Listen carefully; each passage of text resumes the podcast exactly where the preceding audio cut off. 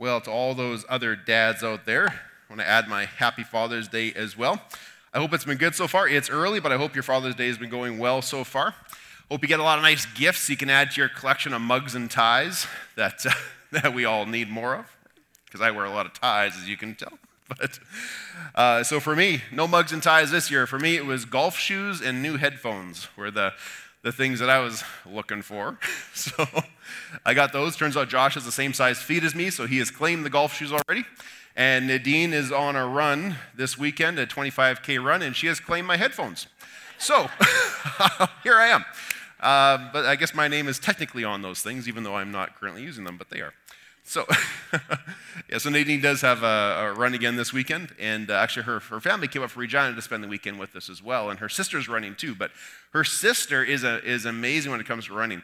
Um, she's doing the 160 kilometer run, where she has, I think it's like 36 hours to run 160 kilometers through the river valley, which uh, is just amazing. We uh, are looking forward to celebrating that victory with her.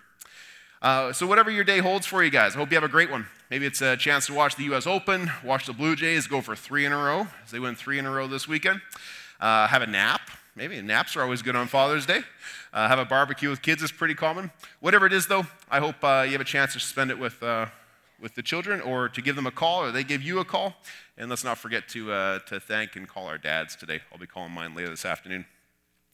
Well, we find ourselves at the end of, almost at the very end of this book of Ephesians in this series we've been calling Playbook, which is We've been talking about how God took steps to, to place us into relationship with Christ, how, how God did the work of that. And, and by His grace, through our faith, we've been brought into relationship with Christ. But, but that wasn't the end of the story. That was just sort of the start of it between us and God. But He then took us and brought us into, into the body of Christ as well. This, and when I talk about the body of Christ, I don't just mean West Meadows Baptist Church. I mean like, like the greater body of Christ. All believers of all time who have made that profession of faith in Christ and are brought together in fellowship in Christ. And over the last few weeks, we kind of turned the corner a bit where we went from talking about being in Christ and being in the body of Christ to, to what does it mean to walk a life worthy of that calling that we have received in Christ. And so a few weeks ago, we started talking about that in, in uh, Ephesians chapter 4, verse 1 is where that verse comes up. And, and the, the verses that come after it are sort of commentary unpacking what that looks like to go forward. And last week, we specifically talked about how, as children of God, that we are called to be genuine imitations of Him, to be genuine imitations of God in terms of God's love and of His light and of His wisdom not just cheap copies, not where we just sort of read it and go, okay, well, that's what I'm going to go act like, but, but actual genuine imitations where we, we do align ourselves with the words, but we go a step beyond that to see the value and the beauty within them so that we allow them to actually transform ourselves. So we're not just sort of mimicking, but we actually are being transformed persons in Christ who are walking this way because of the work that the Holy Spirit has done in us. And at the end of that passage, that's sort of where Paul ends up he ends up talking about how we are filled with the Holy Spirit. We are to be filled and under control, under the influence of the Holy Spirit. And this is uh, one way of saying that the, the sort of the, the regular pattern of our lives is to walk according to the, the will, the desires, and the character of God. So we're those genuine imitations of God. And if we are able to do that, the result will be at the end of the passage and around verse, uh, verse 20, he says, The result will be joyful expressions, if we're filled with the Spirit, walking according to the Spirit, a natural outcome of that, the fruit of the Spirit will include joyful expressions and thankful hearts. Verse 19 and 20, where we ended up last week. But that's where we ended, but that's not actually the end of Paul's thought. You see, Paul actually continues that thought one step further in verse 21. And in verse 21, he says, that the complete description of being spirit filled and the outcome of that will include one other thing. It will also include this in verse 21 that we will submit to one another out of reverence for Christ.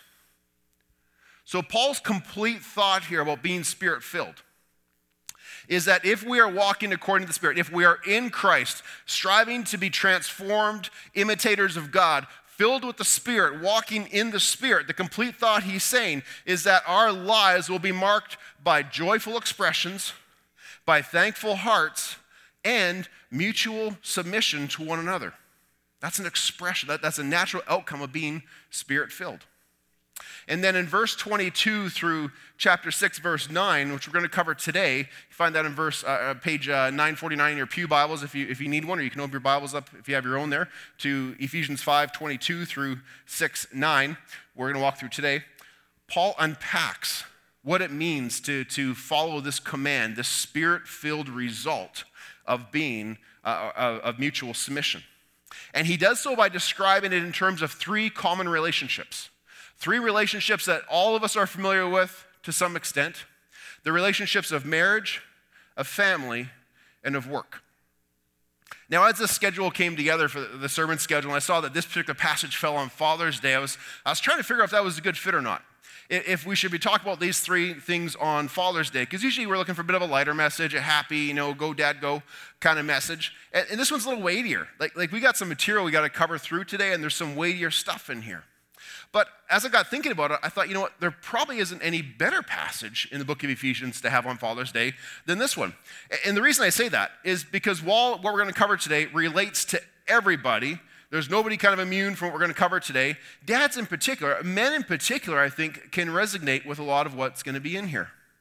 Because men in particular, if you ask them a question about, about who they are, say, you know, who are you? Hey, I just, if you meet somebody and ask them an introductory question, what do they always default to? They're going to give you an answer about, about husband, father, and work. Those are like three key identity factors in, in men, how they define and understand themselves. And so this actually is going to fall right in line with, with, uh, with the dads that are among us here today, too. But it's not just for men, because these relationships are familiar to all people.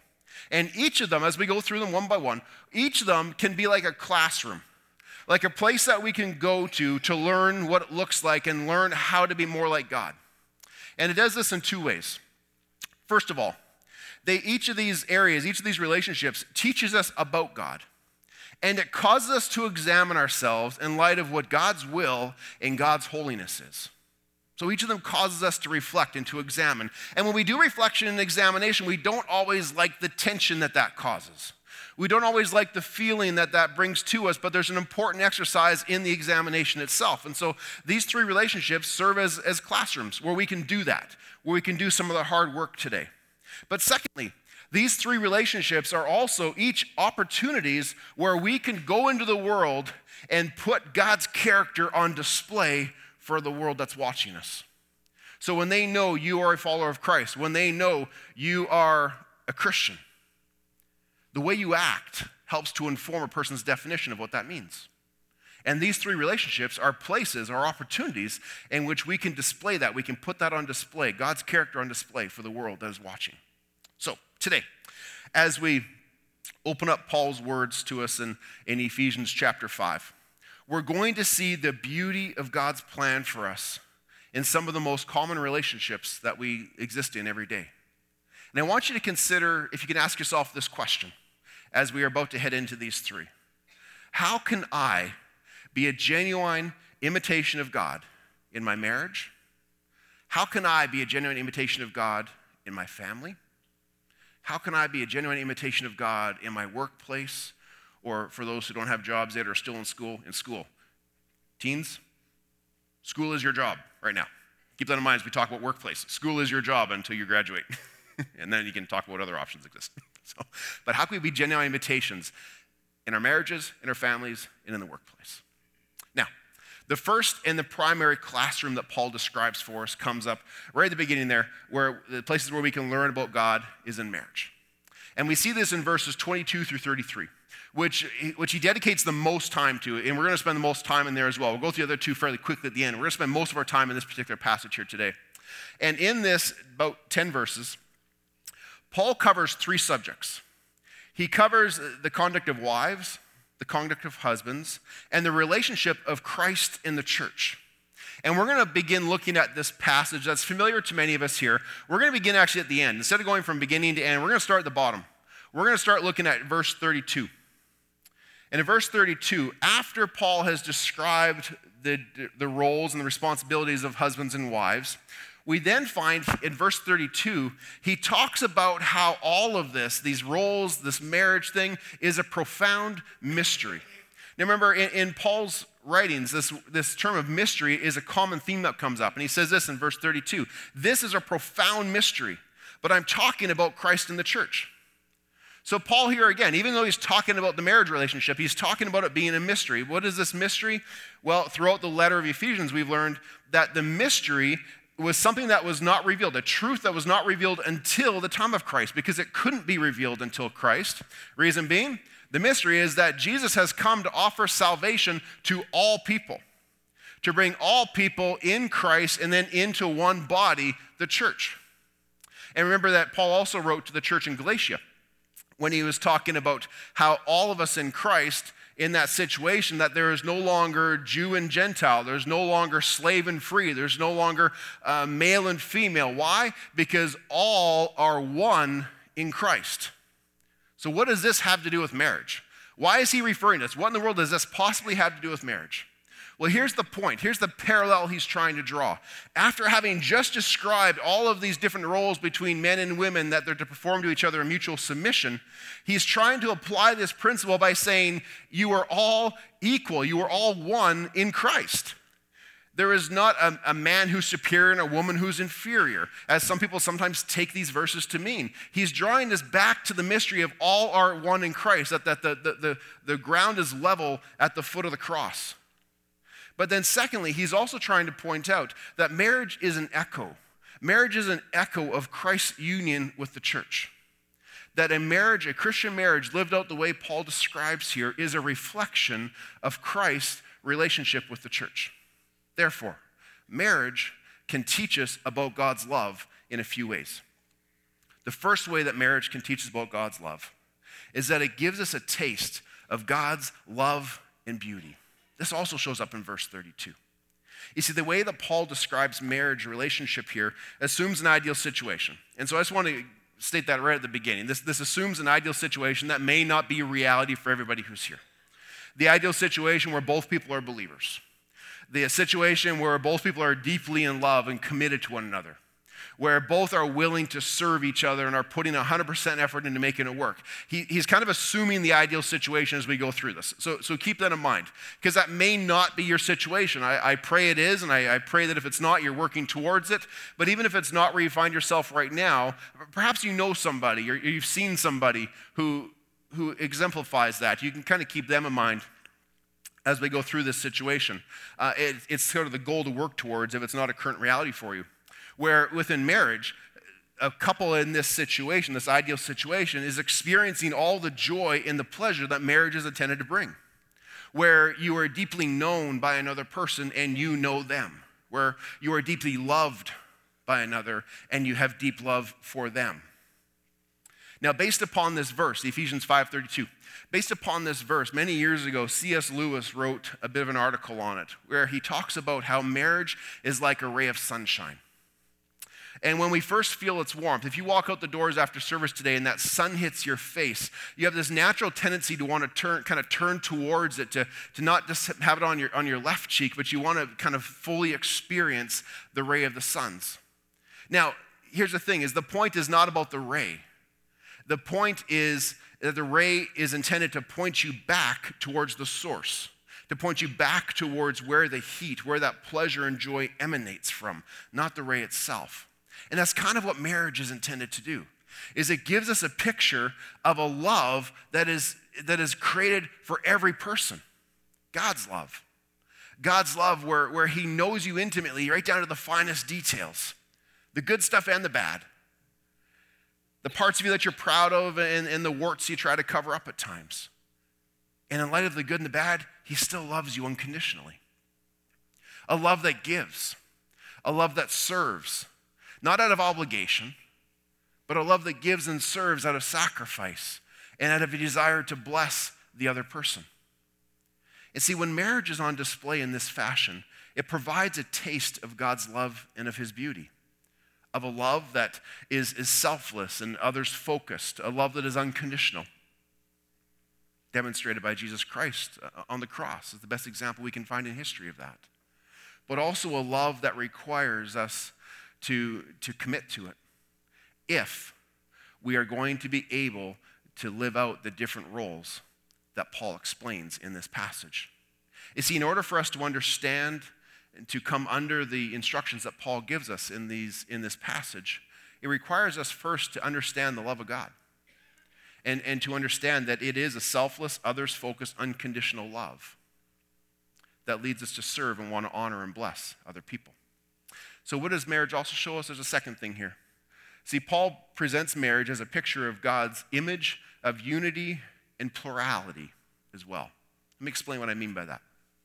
What do you mean when we talk about God's image of unity? Well, when we define God, if you were to read our statement of faith, and if you were to talk about a definition of God, quite often we would say God exists as in, in Trinity form. That there's Father, Son, Holy Spirit. That there's Father, Son, Holy Spirit, three in one, together, co equal, three existing, three persons in, in one. Now, while God exists in eternal unity as three in one, they also execute distinct roles in history. See, the role of the Father, the role of the Son, the role of the Holy Spirit is distinct, even though they exist in perfect unity and wholeness together. Now, we could jump into some pretty deep theology from there, but is that at least a familiar understanding of God and of the Trinity that, you, that you've heard before? Three in one, exercising distinct functions within, within the world, within history. Well, that, that also gives an understanding of his plurality. There's unity and plurality in who God is, in the image of God. Now, when we look at verse 31 in uh, Ephesians chapter 5, Paul makes a reference all the way back to Genesis chapter 2 to talk about how this unity and plurality exists within family and marriage as well. And he, he quotes right out of, right out of uh, Genesis chapter 2, verse 24, when he says, For this reason, a man will leave his father and mother and be united to his wife, and the two will become one flesh. Now, why is he jumping all the way back to Genesis 2? Well, because of this idea of unity and plurality. You see, if you recall the story, or if you were to go read it after the service and kind of get more familiar with it, you'd remember that, that God created the man and the woman distinct. That they were distinct creations and they had different roles within creation and within the relationship that they had together. And this forms the basis of our Christian view, our Christian worldview of marriage, which is the unity of one man and one woman created differently, created in distinction, but brought together in unity in one flesh. There's unity and plurality within this picture of marriage. And so, if we're striving to live this out, then we have the opportunity to become more like God and to reveal His nature of unity and plurality to the world around us. And so, from a position of wanting to love like God, this, this selfless, other centered, sacrificial love, and from a position of wanting to live out and honor God and reveal His image to the world, His image which, which reveals itself through unity, equality, and plurality, so, from love, unity, and equality, let's look back at what exactly these roles look like. Which takes us all the way back to Ephesians chapter 5, verse 23, back to the beginning of the passage. And Paul points out this in verse 23. He says, Husband is the head of the wife, as Christ is the head of the church, his body, of which he is the Savior. Now, in keeping with the passage in Genesis, that is Paul's reference point for what he's going to talk about here we can see at least three ways in which the man, in the Genesis account, the man was called to be a leader, which Paul is referencing back to in his letter in Ephesians 5 now. And we see this. For example, in Genesis 2:15, we see that the man was called in, in position to be a provider in that situation. Where in Genesis 2:15 it says God placed the man in the garden to work it, to, to tend for it, to care for it, to, to, to basically put food on the table, to use a, a modern term, if you will. Now, that doesn't mean that he is the sole provider. The, the, the, woman had responsibilities and roles within caring and tending as well. But, but there is this God given sense of ambition and drive to provide that, that exists within, within men. Now, when I, I have a daughter who is in her mid 20s, and she's getting pretty close to that marrying age. We'll, we'll see what happens. I'm not trying to force anything or push anything. But if, uh, you know, it's, it's, she's in that age, right? So it's going to happen at some point. And so when she and I talk about, about husband and, and kind of what to look for. And, and when she asked me, Dad, you know, if I brought a guy by, would you approve, disapprove? I, I, I give her my checklist. and it's, it's got about 400 points on it, but no, it doesn't. It has three. It has three points on it.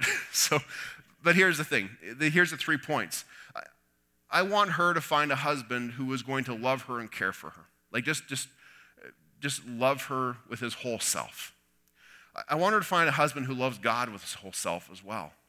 And then my third one, I want a guy with some ambition. I want a guy who, who, who wants to go out there and, and, and, and, and seize the world and make a name for himself and provide for him and his family. Not, not that he's the only one who will do that, but, but has that inherent, innate desire and drive to want to go out there and do that. As opposed to a guy who's pretty content to sit in his mom's basement and play video games in a circle of pop cans and Cheeto crumbs. Like, I'm not interested in that guy. It doesn't fulfill that third ambition checklist point. And so, this first one is this idea of being a provider. Second one that we see in, the, in this example is to be a spiritual leader. See, even when, when Eve was created, Adam already was and had a relationship with God that, that Eve was brought into. Now, in that relationship, there, there's equality within that relationship with God, but, but Adam was in this role of, of telling her about the commands of God and experiencing God's love and, and to help her come into that and to follow them. She ultimately was responsible for her relationship with God herself, but Adam had a responsibility to support and encourage that. And that's kind of what Paul's talking about in, in uh, chapter 5, verse 26, which is a really curious verse, but this is kind of what he's referring to when, when he says, Husbands, part of your job in verse 26 is to make her holy, cleansing her by the washing of water through the word. Cleansing her through the washing of the word. He's not saying, husbands, that your wife will be saved by you. We are not our wives' saviors. They already have a savior, and it's Jesus Christ. We are not their saviors. But, husbands, can we take that lead as the priest of our homes? Can we take that responsibility to be the example of godly living? Can we take on that responsibility to help those within our homes to follow Christ? Ultimately, they will stand before God without us there. They're ultimately responsible for their relationship with God, but can we take the lead here and now in our homes to lead them and instruct them and guide them and encourage them in the things of Christ and to set those godly examples for them? I pray we will. And I talk to a lot of guys who feel inadequate about this. And if you're sitting here and you feel inadequate about it, I got two suggestions for you. Number one, there's a raft of guys sitting around you who might feel the same thing. Talk to another guy, see what he's doing, see where he's struggling, see how we can help and encourage one another. Or yet, give the office a call. I know Pastor Luke, Pastor Ryan, I would love to talk with you and walk with you and help you understand what a first step would be, what it looks like to step out in faith, to take that leadership role as, as the priest of your home. So, as a provider, as a spiritually, and then thirdly, we can see sacrificially. Ephesians 5, verse 25, where the husband is told to love his wife like Christ loved the church and gave himself up for her. You see, men are called to lay down their lives for their wives, to put her needs first, to put her needs first and lay their lives down before her. Now, whether that is in a situation where you're like taking a bullet, literally laying down your life for your wife, or, or simply allowing her to choose the restaurant whether it's watching a game with your buddies or, or knowing she had a hard day at the office and taking time to, to sit and spend time with her instead. It's the kind of leadership that constantly is asking the question how can I serve you today? How can I serve you today? Is what that sacrificial leadership looks like. How can I love on you? How can I serve you? How can I be there for you? You know, and this is the kind of love, this is the kind of service that we see exemplified in Jesus. Because how did Jesus become the head of the church? How did he become the head of the church? He did so by laying down his life for it. You see, if Christ never went to the cross, if Jesus never went to the cross to pay the price for our sins, there would be no church. And so, in order for Christ to be the head of the church, he first had to become the foundation of the church. If he didn't first lay down his life and be the foundation, there would be nothing to be the head of. He laid down his life as the example that is put forth for us. And so, guys, this might feel a little heavy for Father's Day. It's a high calling. The bar might be set high enough that you think I can never jump over that. Well, with some help of guys around you, they can hoist you up and help you get higher than you ever thought you could get in fulfilling these roles of what it means to, to, to be that leader that God has called us to be in, in our homes, in our marriages, in terms of leading as providers, leading spiritually, and leading in sacrifice, where we lay down our very lives and be the foundation of those things that our family needs the most.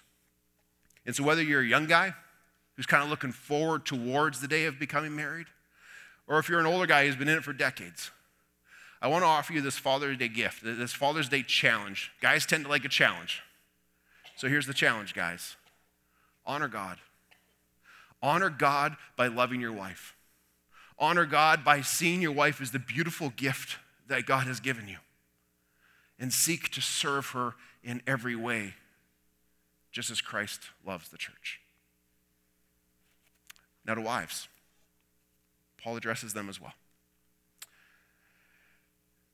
And he says, Wives, you're to love your husbands, you're, to reflect Jesus Christ. You're to love, show love for Christ in the way that you respond to that leadership that the husband shows. He says this in verse 24. He says, As the church submits to Christ, also wives should submit to their husbands. Now, this topic of submission causes tension. That's no secret. We all know that causes tension for people, and I understand that.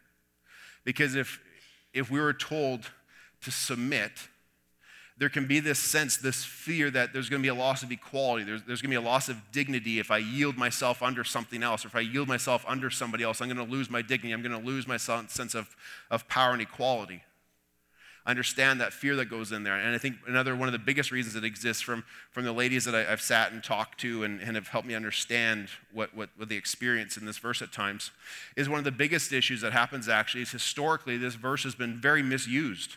And It has been very misappropriated where instead of, of this, this act of submission being a voluntary gift that a wife gives to her husband, whose leadership is worthy of being submitted to, instead, husbands have used it as a weapon, where unworthy men have demanded submission.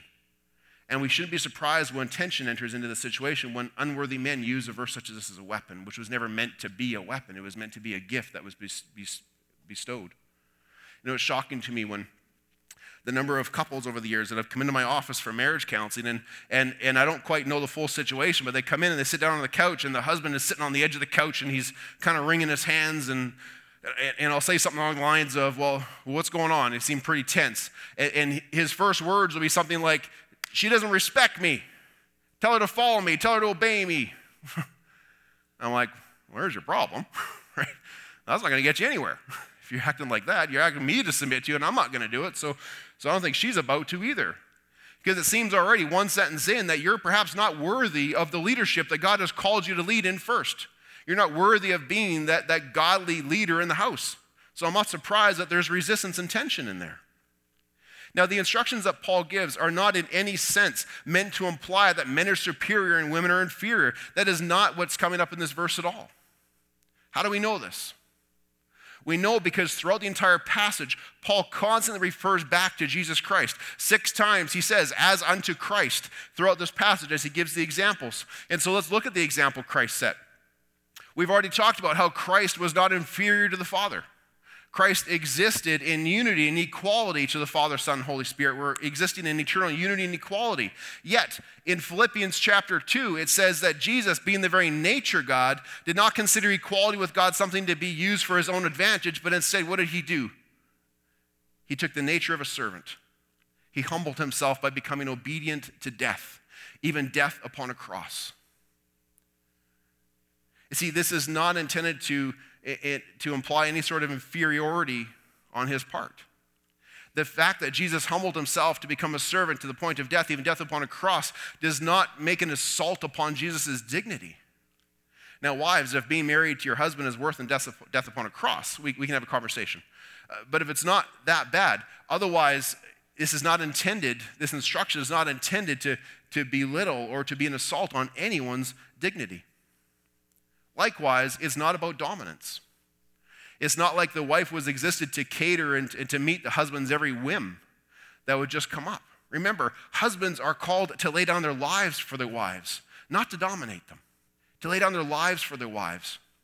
And at times, the best way that, that, that you can lead, at times, the best way you can lay down your life for your wife, husbands, is to, is to step aside and allow her to lead in some situations.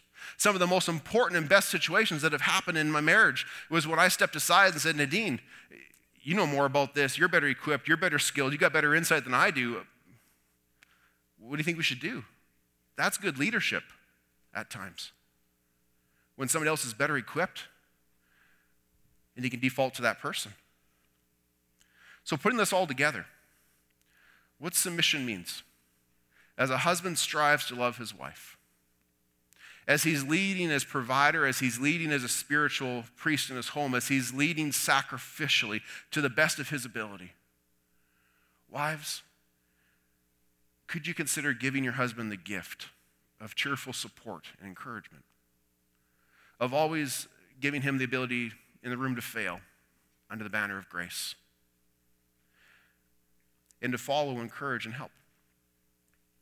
And if we're able to do this for one another, remember verse 21 out of reverence for Christ, submit to one another under the leadership of God, never contrary to it. Under the leadership of God, honoring God first and foremost, never contrary to it. In this way, both husbands and wives can become genuine imitators of Christ, imitators of Christ's character in their homes, in their families. And I believe that we'd be able to give our families and the world a picture of the humility and the love of Jesus Christ that we've experienced personally, and then have a chance to exemplify in this first classroom of learning within the marriage. So that's the first and the main illustration that Paul gives us in this passage about how human relationships can be more than, than just experiences we have. They, they can be ways that God works through us and are opportunities for us to put his character on display for the world. But there's two more he uses in this passage, and we're going to go through these two a little bit quicker. But they're important ones for us to follow here as well. So, next, starting in chapter 6, verse 1, Paul turns to another relationship in the family that between parents and children. And he says this in, in verse 1. He says, Children, obey your parents in the Lord, for this is right. Honor your father and your mother, which is the first commandment with a promise. Now, the developmental years of children are, are extremely important, not only for them to learn and to explore the world around them and to develop some of those senses and abilities, but in the Christian family, the developmental years are also an important time where, where values are instilled, where, where children learn obedience and ultimately submission to God. And how do we connect those dots? Well, the same way Paul does here. You see, Paul is connecting children's obedience to their parents here, again, referring back to the Old Testament, referring to the Ten Commandments. That, that command to honor your father and mother, which is the first commandment with a promise, is a direct refer- reference back to, to Exodus, the, the fifth commandment, to honor your mother and father. Now, if you've studied the Ten Commandments before, you'll know that they're divided into groups. Now, the first four commandments are all about our relationship with God. Don't have any idols. Don't use any other God, you know, no other gods before me. Don't use my name in vain. The last five commandments are about our relationship with each other. The things about not murdering, not committing adultery, not stealing, not lying, things like that.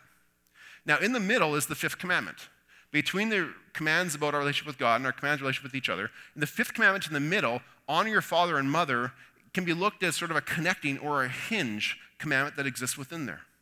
And here's the point Paul's trying to make here is that when we are young, whether it be infants, children, or teens, our parents are representatives of God's authority within our home. We have a relationship with God. That one still exists too in the way that it exists within a child's life. But mom and dad also are examples and representatives of God's authority in the home. And we first learn to obey and to submit to God by doing so in the home, by learning to obey and to submit to our parents. And so, if we can learn to do that with our parents, then there's a high likelihood we'll be more successful at that when we become adults. So, kids, there's not many kids here, they're in, in Sunday school right now. So, teens, I guess, who stuck around for this part. so, teens, God calls you to obey mom and dad. Not because he wants to steal your fun. I remember those days, and I'm like, man, you just want to squash all my fun. But that's not what it's about. It's because they love you. It's because they care about you. It's because they, they actually do know a few things. They've actually been there and do understand some of these things, and they want what's best for you. And as we see in this passage, if we can learn to come under the authority of mom and dad as children and as teens, that sets us up to become stronger followers of Christ, stronger followers of God, obeyers of God when we do become young adults and beyond. I'm really concerned if, if, if there's a child who won't obey mom and dad, I'm not overly optimistic they're going to want to obey God when they get older. It seems like that, that lesson, that valuable, that principle will go hand in hand in two different settings. Now, moms and dads, keep in mind, you are representatives of God in your home. And so in verse 4, Paul says, Do not provoke your children. Don't, instead, bring them up in the, in the discipline and in the instruction of the Lord. You see, the way that you parent, the way that you instruct your children, the way that you love them, the way you discipline them, is going to help those kids to understand their definition of God. Just like on Father's Day, there are some people who have a hard time understanding this idea of a heavenly father, saying, Why would I want a heavenly father? My earthly one was terrible, and that was enough for me. See, the examples that we set in our homes have a direct relationship to how people are going to understand and view their heavenly father. So we need to be careful about how we instruct and disciple and bring up our kids. We have a responsibility to do it, though. We have a responsibility to help them grow in knowledge and to grow in obedience to follow God. That's not the church's primary responsibility. That responsibility primarily falls upon the home. The church is in a supporting role to help you teach and train up your children in the things of the Lord. So that hopefully, when they reach that age of maturity, they will understand what it means to follow and obey and they will have a greater chance of making that step and having that root of faith take hold and grow in strength as they get older. So we've seen how, how in the classroom of marriage and parenthood, it can help us to learn about God and, and, and practically reveal Him to the world. So let's have a quick look at the last one now before we wrap up today and talk about the workplace, which again, if you're in school, put school in place of work. That's your job at this point. So he addresses, Paul here addresses employees and employers. Now, if you've got your Bibles open, you're probably going to see the words masters and slaves that go in there. Now, this is in no way Paul condoning slavery as we come to understand it in, in the Western world. Other parts of Paul's writings, he would outright just condemn the types of things that happen in our understanding of slavery. He's not condoning it here. He's drawing a, a, a, an analogy from a relationship that is most closely understood in our context as the employer employee relationship, is what he's referring to here. And beginning in verse 5, he says, Slaves, obey your earthly masters with respect and sincerity of heart, just as you would obey Christ, not only to win their favor when their eye is on you, but also, uh, but as, as slaves of Christ doing the will of God from your heart. Serve wholeheartedly as if you were serving the Lord, not people. Now, there was a few years back, I was discipling a guy, and we beat on a weekly occasion, and he was going through a lot of hard times in, in leading different areas in his home. One of the big issues that he had was holding down a job. He had, he had the hardest time doing it. He was very employable and very capable, but every couple of weeks I'd meet with him after he started a new job, and he'd be angry at his boss, or he'd be like, Man, I'm worth more than they're paying me. Can you believe they're trying to treat me this way? And he just quit. He'd quit and just walk away from the job because he felt he was being unfairly, unfairly treated or his boss was a jerk type of thing.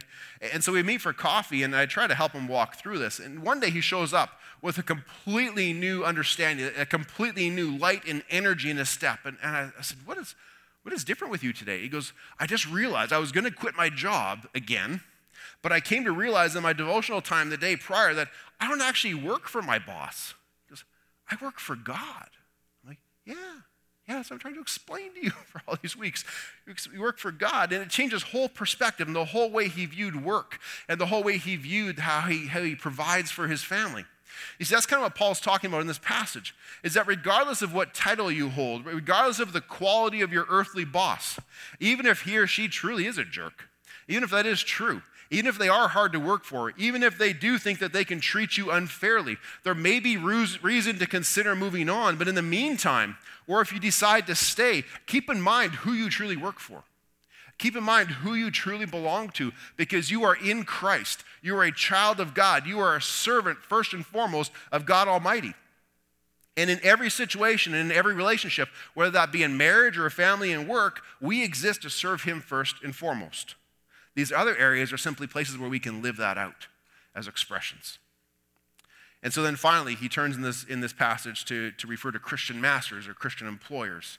And he says to them with a bit of tone of caution He says, Masters, employers, treat your slaves in the same way. Don't threaten them, since you know that he who is both their master and yours is in heaven, and there is no favoritism with him. So if you are in the role of authority over another person, keep two things in mind. Number one, regardless of, of job title, God loves all people. God loves everyone. Everyone, is, it, we are all one in Christ. We are all equal in Christ. But secondly, be careful how you exercise your authority and power. It's not wrong to manage people, it's not wrong to have authority over people.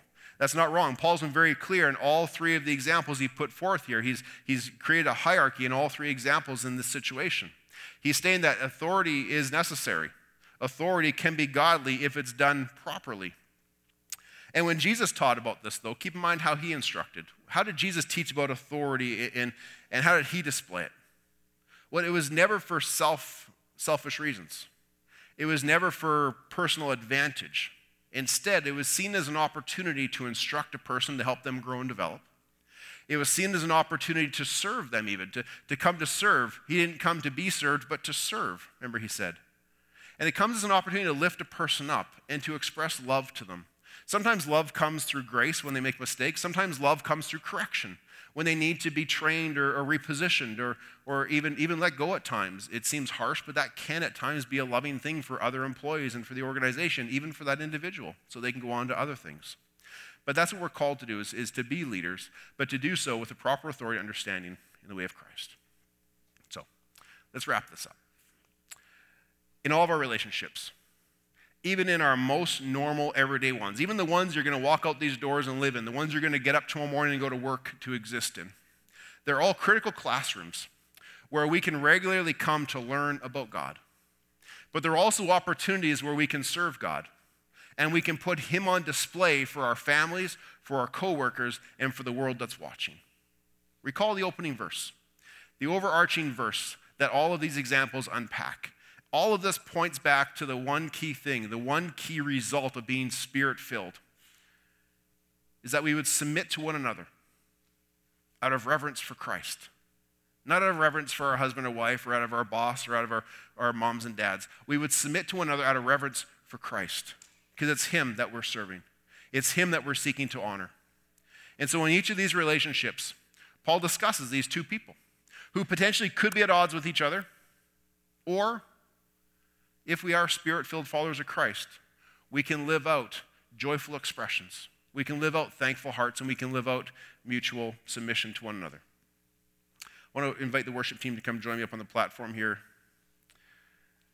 I, I know that these are, are hard things at times. Each situation is unique, each family is different, each person has different struggles. And so there might be a, a unique part of what we've covered today that, that you would struggle with. You may not feel that you have a spouse or a parent or, or a boss that's worthy of being followed. Well, Jesus Christ is and ultimately the one whom we're called to submit to. So, out of reverence for Christ, I invite you to consider husbands, how can you love your wives as Christ loved the church? Wives, how can you support and encourage the leadership of your husbands as you would unto Christ? Youth, obey your parents as you will Christ. and parents, train them up guide them in the things of Christ. And then employees or employers, remember, first and foremost, we live for and we serve the Lord, and that all are equal in Him. Him who first loved us, who first served us, who first gave Himself up for us, all to the glory of God the Father.